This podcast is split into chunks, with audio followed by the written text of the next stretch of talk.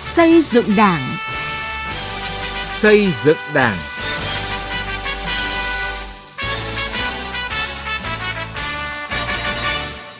Xin kính chào quý vị và các bạn. Mời quý vị và các bạn cùng nghe chương trình Xây dựng Đảng với các nội dung sau: Thu hồi tài sản tham nhũng, những thành công và thách thức, kết quả nổi bật nhờ học tập và làm theo Bác ở Đảng bộ Cục Hải quan Quảng Ninh.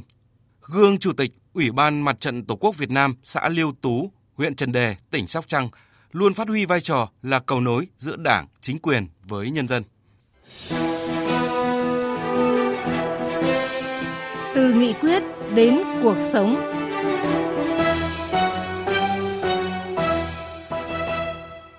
Thưa quý vị, thưa các bạn, những năm qua, Đảng và Nhà nước rất quan tâm chỉ đạo xử lý nhiều vụ án hình sự về tham nhũng kinh tế với nguyên tắc không có vùng cấm, không có ngoại lệ. Trong đó, việc thu hồi tài sản thất thoát là vấn đề trọng tâm và là một trong những mục tiêu chính trong đấu tranh phòng chống tham nhũng tiêu cực. Vậy thực tiễn thời gian qua, kết quả công tác thu hồi tài sản tham nhũng đã đạt được kết quả ra sao? Cần những giải pháp nào để nâng cao hiệu quả thu hồi tài sản tham nhũng? Bài viết của Tiến Anh, phóng viên Đài Tiếng Nói Việt Nam đề cập nội dung này. Tại hội nghị tổng kết 10 năm công tác phòng chống tham nhũng tiêu cực, một trong những kết quả quan trọng được nêu ra đó là công tác thu hồi tài sản trong các vụ án tham nhũng kinh tế đạt được bước tiến tích cực. Nếu trước đây tỷ lệ thu hồi tài sản từ những vụ án kinh tế tham nhũng chỉ đạt sấp xỉ 10%, thì đến nay tỷ lệ này đã lên đến trên 46%. Báo cáo về công tác thu hồi tài sản tham nhũng tại kỳ họp thứ tư Quốc hội khóa 15 vừa qua, Tổng Thanh tra Chính phủ Đoàn Hồng Phong cho biết, công tác này đã có những chuyển biến rất tích cực, nhất là sau khi có chỉ thị 04 của Ban Bí thư về tăng cường sự lãnh đạo của Đảng đối với công tác thu hồi tài sản bị thất thoát trong các vụ án hình sự về tham nhũng kinh tế. Cấp ủy các cấp, các cơ quan chức năng đã đề cao trách nhiệm, thực hiện nhiều giải pháp đồng bộ. Vì vậy, công tác thu hồi tài sản bị tham nhũng, chiếm đoạt đạt kết quả rất khả quan. Trong thời gian qua thì các cái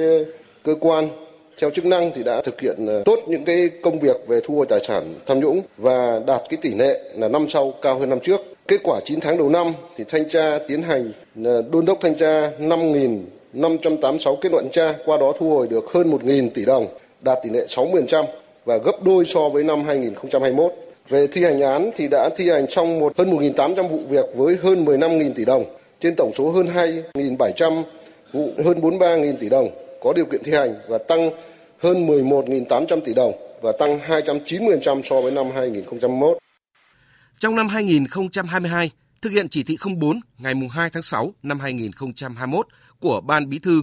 về tăng cường sự lãnh đạo của Đảng đối với công tác thu hồi tài sản bị thất thoát, chiếm đoạt trong các vụ án hình sự về tham nhũng kinh tế và các quy định mới của luật thi hành án dân sự về ủy thác, xử lý tài sản, cơ quan chức năng đã áp dụng nhiều biện pháp như truy tìm, thu giữ, tạm giữ, kê biên tài sản, phong tỏa tài khoản và được thực hiện ngay từ giai đoạn điều tra. Tăng cường hợp tác quốc tế để thu hồi tài sản trong một số vụ án mà đối tượng cất giữ tài sản ở nước ngoài, khuyến khích giao nộp tài sản tham nhũng, khắc phục hậu quả, mở rộng phạm vi phòng chống tham nhũng ra cả khu vực ngoài nhà nước là những cách làm mới đẩy nhanh tiến độ và hiệu quả thu hồi tài sản bị tham nhũng. Ông Phạm Trọng Đạt, nguyên cục trưởng Cục Phòng chống tham nhũng, Thanh tra Chính phủ nhận định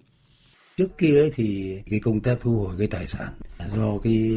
phạm tội tham nhũng này rất là yếu. Có cái thời gian mà dưới 10% mà sau đó lên 10%. Thế thì gần đây đặc biệt cái năm vừa rồi cái tỷ lệ đã đạt được cái gì trên 40%. Đấy là một cái bước tiến tôi thấy là rất là rõ rệt và đáng ghi nhận. Dẫn ra việc 11 dự án bất động sản của tập đoàn Tân Hoàng Minh nằm trong diện xác minh và được cơ quan công an ngăn chặn nguy cơ thất thoát tài sản ngay từ giai đoạn điều tra. Trung tướng Tô Ân Sô, tránh văn phòng, người phát ngôn Bộ Công an khẳng định. Bộ Công an rất chú trọng đến cái việc điều tra xác minh để làm rõ cái nguồn tài chính, nguồn tiền đi đến rồi các cái tài sản của các cái đối tượng trong vòng ngắm đến khi tiến hành khởi tố vụ án, khởi tố bị can thì nguồn tiền này cũng sẽ được à, phong tỏa. Trong vụ Tân Hoàng Minh thì hiện nay cái số tài sản được à, kê biên phong tỏa là được 4.000 tỷ. Hay là cái vụ bệnh viện đa khoa Đồng Nai đấy thì cái tài sản ước tính thiệt hại là 150 tỷ. Thế nhưng mà cái số tài sản của các đối tượng bị phong tỏa kê biên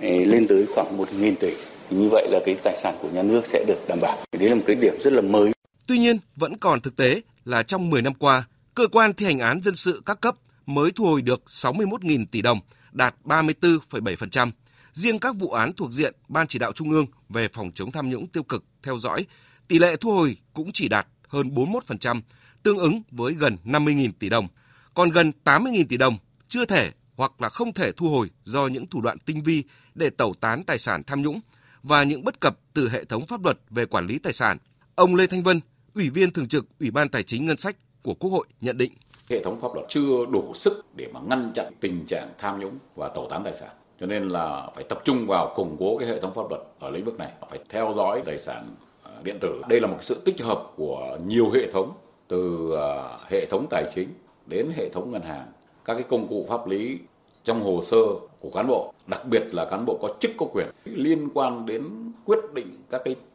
vấn đề kinh tế thì phải kết nối liên thông. À, chỉ cần có một cái thay đổi nhỏ thì lập tức cái hệ thống đấy cập nhật được thông tin và giám sát như vậy minh bạch như vậy. Thì cái tài sản nó vẫn nằm trong sự kiểm soát của pháp luật thì sau này nếu như mà phát hiện ra các vi phạm pháp luật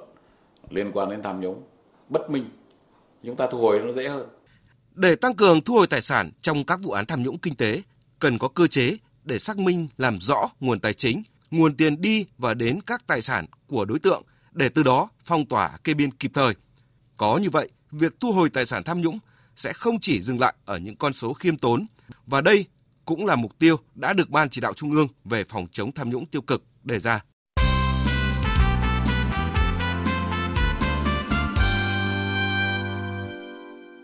Thưa quý vị và các bạn, trong năm 2022, Đảng bộ Cục Hải quan tỉnh Quảng Ninh đã triển khai sáng tạo, linh hoạt, hiệu quả, đưa phong trào học và làm theo bác trở thành phong trào thi đua thiết thực, lan tỏa sâu rộng trong toàn Đảng bộ.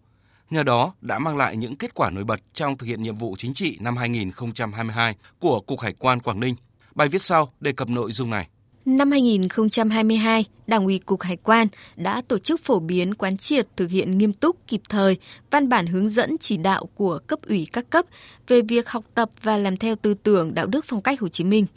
Từ đó nâng cao nhận thức của các cấp ủy đảng, cán bộ đảng viên về những nội dung cơ bản, giá trị to lớn của tư tưởng đạo đức phong cách Hồ Chí Minh,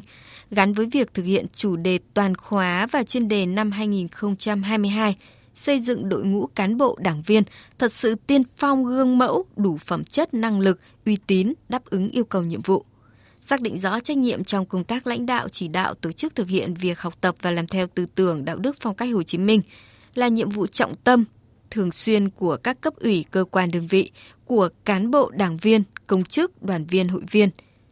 anh Vũ Quý Hưng, đảng viên tiêu biểu trong học tập và làm theo tư tưởng đạo đức phong cách Hồ Chí Minh của Đảng bộ Cục Hải quan Quảng Ninh cho rằng Chúng tôi cũng tâm niệm tất cả trong những công việc hàng ngày, chúng ta phải quan tâm đến từng chi tiết, làm sao để công việc được hoàn thành một cách tốt nhất, và phục vụ cho doanh nghiệp và nhân dân tốt nhất. Thì đấy là chúng ta đã thiết thực học tập và làm theo tư tưởng đạo đức phong cách Hồ Chí Minh. Việc học tập và làm theo tư tưởng đạo đức phong cách Hồ Chí Minh được các tổ chức đảng đơn vị trong toàn đảng bộ thực hiện nghiêm túc, thực sự phát huy tính dân chủ, thống nhất. Cán bộ đảng viên nghiêm túc tiếp thu những ý kiến phê bình đúng đắn để thực hiện tự soi, tự sửa bằng chính cam kết tu dưỡng rèn luyện phấn đấu của mỗi cá nhân. Thực hiện tự phê bình và phê bình trên tinh thần tự giác, trách nhiệm, tham gia đóng góp ý kiến trên cơ sở xây dựng và có cả dũng khí đấu tranh thẳng thắn chân tình. Bà Tống Thị Thái Hà, tránh văn phòng Đảng bộ Cục Hải quan Quảng Ninh cho biết. Cái nội dung xuyên suốt đó là học tập bác thì Đảng bộ Hải quan đã cụ thể hóa cái chỉ thị 05 bằng rất nhiều kế hoạch và chương trình hành động. Nhưng cái điểm nổi bật đó là chúng tôi cụ thể hóa vào chính thực tiễn của Đảng bộ, chính thực tiễn của từng cán bộ công chức từng đảng viên bằng những việc làm cụ thể, bằng những việc làm hàng ngày, bằng việc rèn luyện đạo đức lối sống. Chính vì thế mà có rất nhiều tấm gương người tốt, việc tốt trong đảng bộ được lan tỏa. Đó chính là những tấm gương học bác bằng những việc hàng ngày. Kết quả học tập và làm theo bác là một trong những tiêu chí đánh giá kết quả thực hiện nhiệm vụ chính trị hàng năm của cán bộ đảng viên lao động. Tại 19 trong tổng số 19 chi bộ, đảng bộ cơ sở trực thuộc Đảng bộ Cục Hải quan đều tổ chức các chương trình sinh hoạt chuyên đề của chi bộ đảng bộ, đồng thời đưa nội dung chuyên đề học bác năm 2022 vào sinh hoạt chi bộ định kỳ, cụ thể hóa nội dung học tập và làm theo tư tưởng đạo đức phong cách Hồ Chí Minh vào nhiệm vụ của cấp ủy, gắn với thực hiện nhiệm vụ chuyên môn. Kết quả học tập này được thể hiện rõ nét bằng con số kết quả định lượng cụ thể, bằng trách nhiệm và thái độ phục vụ người dân doanh nghiệp. Những chỉ số cải thiện rõ rệt trong cải cách thủ tục hành chính lĩnh vực hải quan của mỗi cá nhân, tập thể trong toàn đảng bộ. Ông Trịnh Văn Nhuận, Phó Cục trưởng Cục Hải quan Quảng Ninh nói.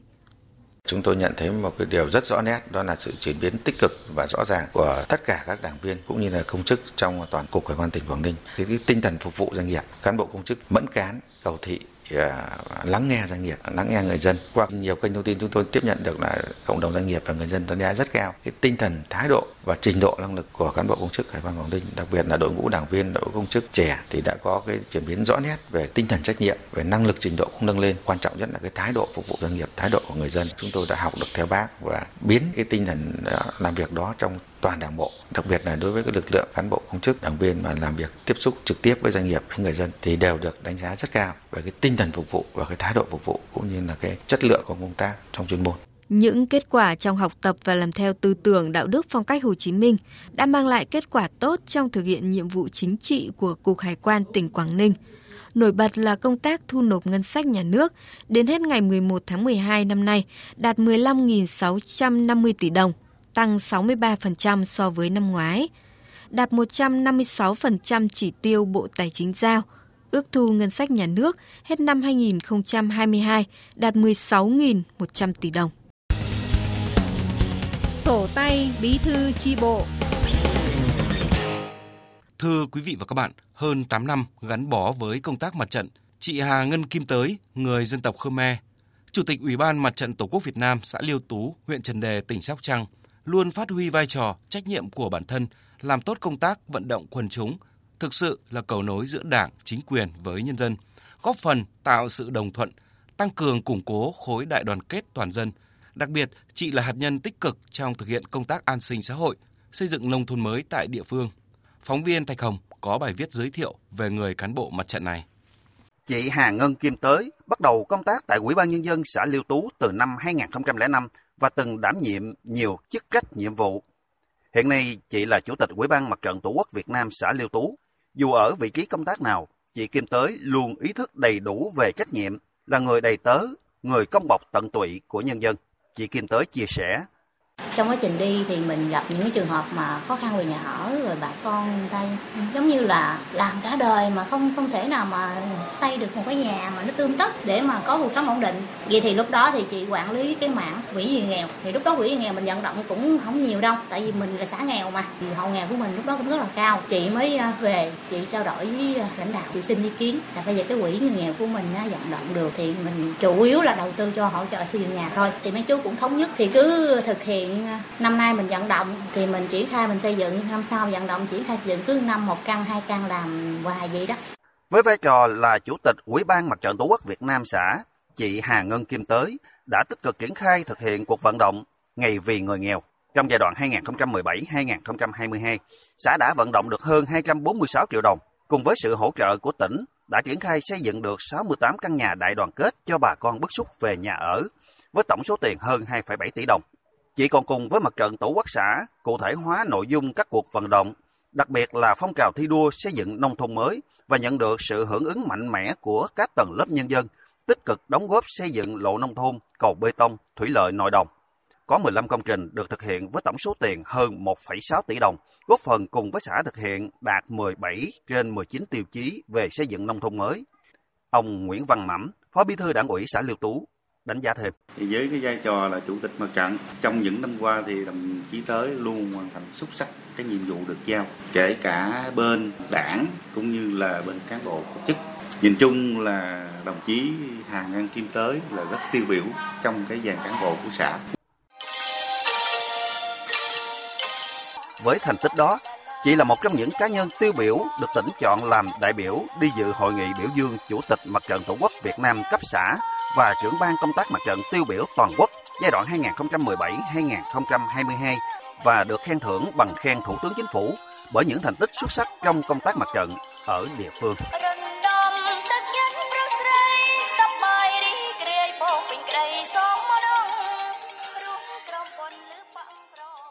Đến đây, thời lượng dành cho chương trình xây dựng Đảng đã hết. Cảm ơn sự quan tâm theo dõi của quý vị và các bạn.